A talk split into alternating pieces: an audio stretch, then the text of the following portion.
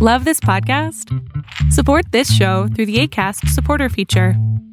It's up to you how much you give, and there's no regular commitment. Just click the link in the show description to support now. Well, my name is Sean Adeyemi. Most people know me as Sean, but I prefer Seun if you can pronounce that. so I came to Canada early 2000s with my brothers and actually my whole family. Uh, my sister joined us later on, but it was I have two brothers and an older sister. I thank God for my dad bringing us here, my parents bringing us here, because it was a huge sacrifice for them. I saw him work really hard when he came to provide for us, and some of those principles that he instilled uh, or he displayed to us is what has kept me going.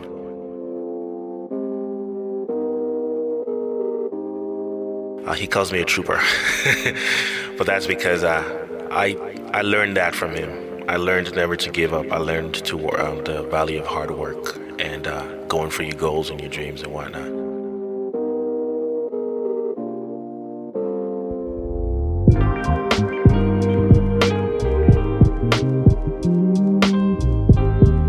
Thank you for tuning in. You're listening to the Dollar Savvy Podcast.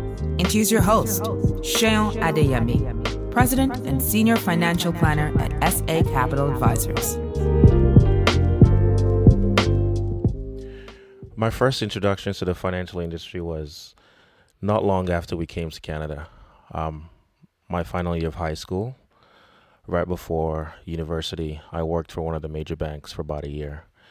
And I never really thought too much about finance as a career path for me. The initial plan was to go into law school. So I did my undergrad in psychology, and the plan was to write the LSATs um, upon graduation.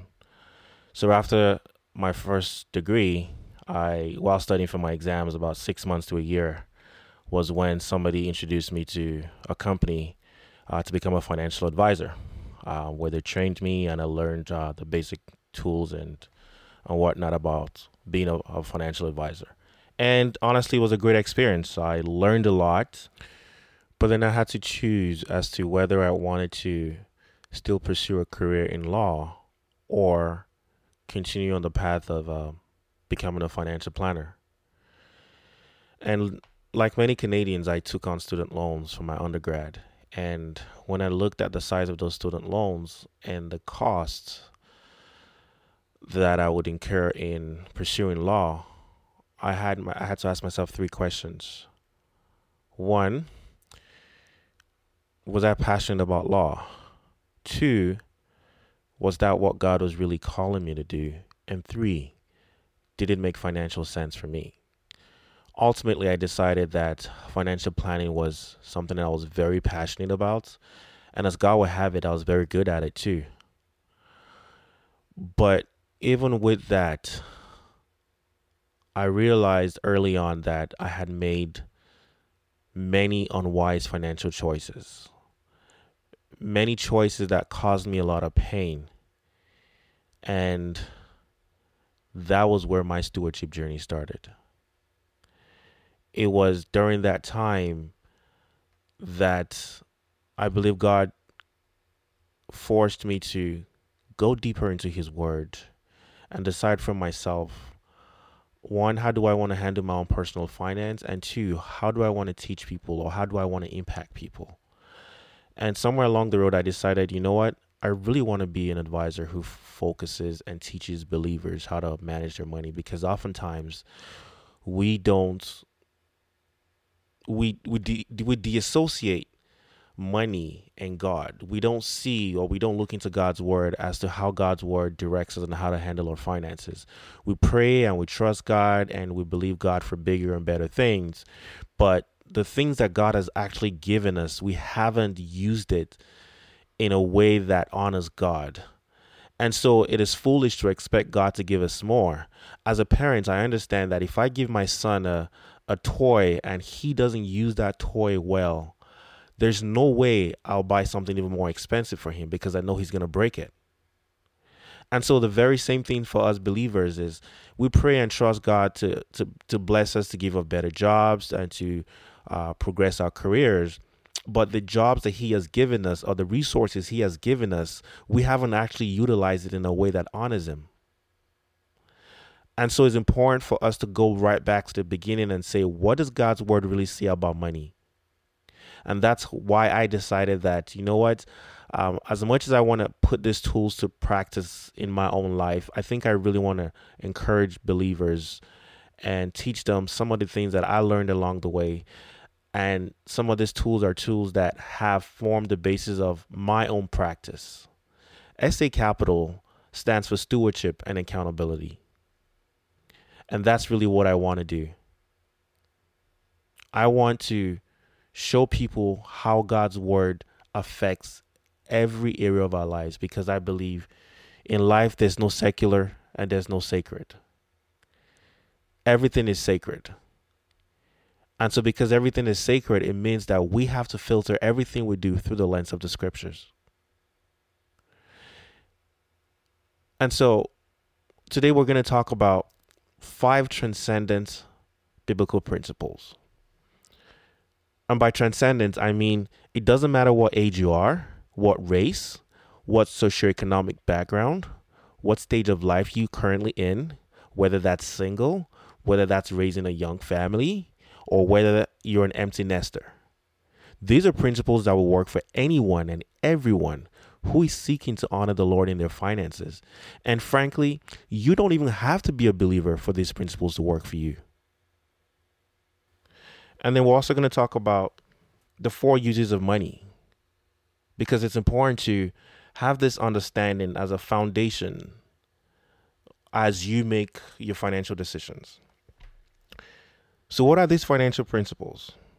Five transcendent biblical principles. One, spend less than you earn.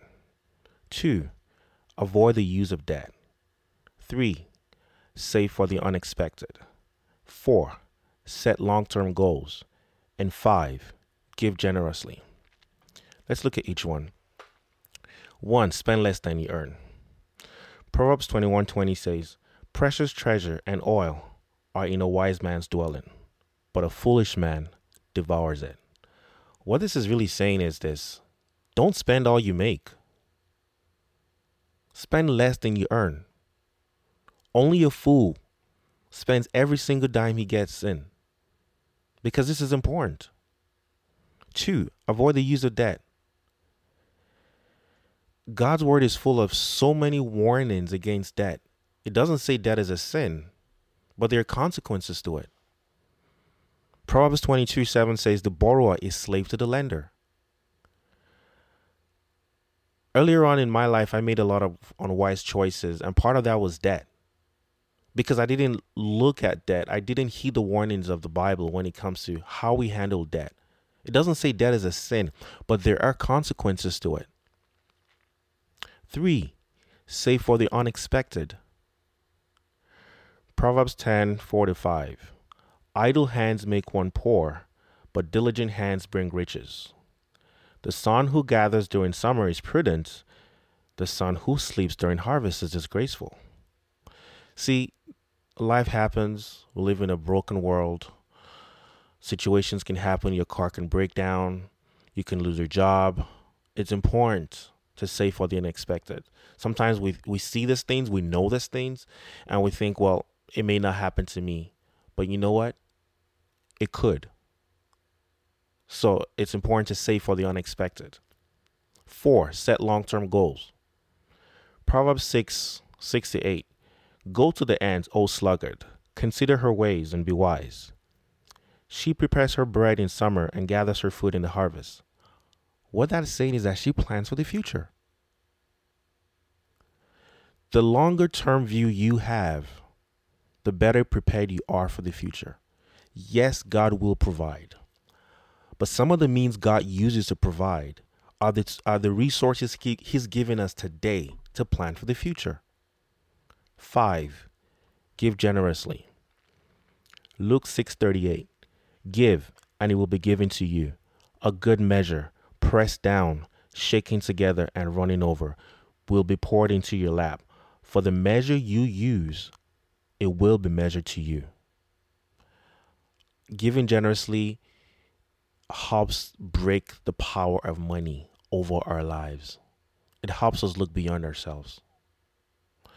And frankly, these five principles have changed my life, and I know it can change yours too. These are principles that will work at any income level, any stage in life, any family. These are principles that are always going to be right, always going to be relevant, and are never going to change. And so, what this means is if you and I make our financial decisions based on these, it means that you're always going to be on the right track. It doesn't mean you never have challenges, it doesn't mean that you never face adversity. But what it does mean is that you and I are doing the best we can to take control of the wealth and the resources that God has given us. We always have to remember this God owns it all. Psalm 24, verse 1 The earth is the Lord's and the fullness thereof. See, God is the one that has given us everything that we have from our health, our abilities, our talents, our income, our resources, our relationship. He's given it us all.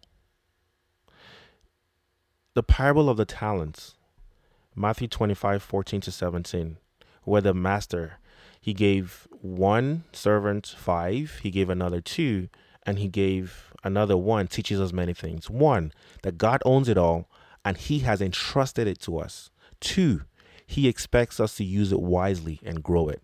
Three, that he will hold each one of us accountable for how we use the resources he's provided us. It might, it might sound super spiritual, but until we grasp these principles, we can never experience financial peace and contentment. So the question is how do you apply these principles to your financial circumstances? How do you flesh this out? That's where the four uses of money comes in. Think of your money as a pie that has four pieces to live, to give, to owe, and to grow. LGOG, if you forget that. your money has four uses, four pieces of a pie to live, to give, to owe, and to grow. Live is your lifestyle. Give is what you give to a charity, is what you give to your local church, um, older family members, or family members they need help, a cause you're passionate about, your community. Owe is what you pay to um, what you pay for your taxes or you pay for debts that you've accumulated. And grow is what you save for the future. Now understand that each piece is legitimate in God's eye. He owns it all. And these are four areas where you can spend your money. The more money you put in one area, the less you have available for other areas. Or to give you a better visual, the bigger one piece of the pie is, the smaller the other pieces will be.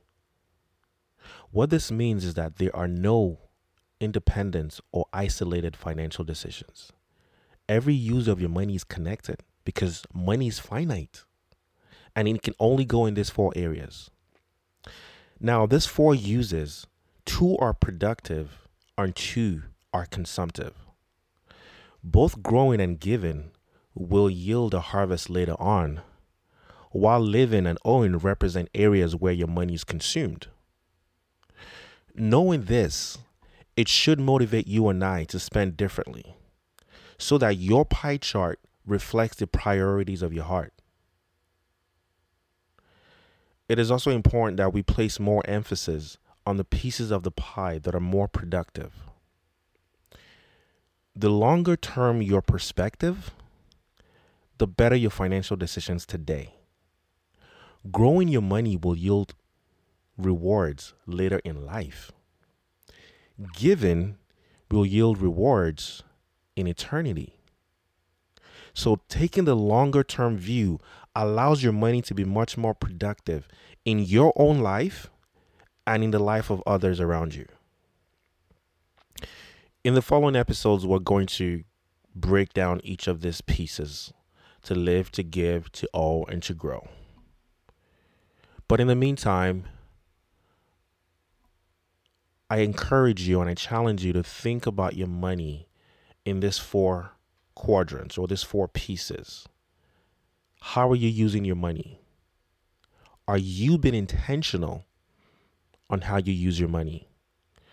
If not, there's a natural tendency to focus more of your money, your income, or your resources on lifestyle and oh, which are all consumptive. There's a danger to being passive because we live in an age or where we're bombarded with what we need and what we deserve, and it is very easy to lose perspective. It's important to have a long term view. These five principles are transcendent. Spend less than you earn. Avoid the use of debt. Save for the unexpected. Set long term goals and give generously. If we keep these five principles in mind as we make decisions on a day to day, it allows us to begin to ensure that at each point, at each stage, we are making wise choices. And those choices would relate to the use of our money to live, to give, to owe, and to grow.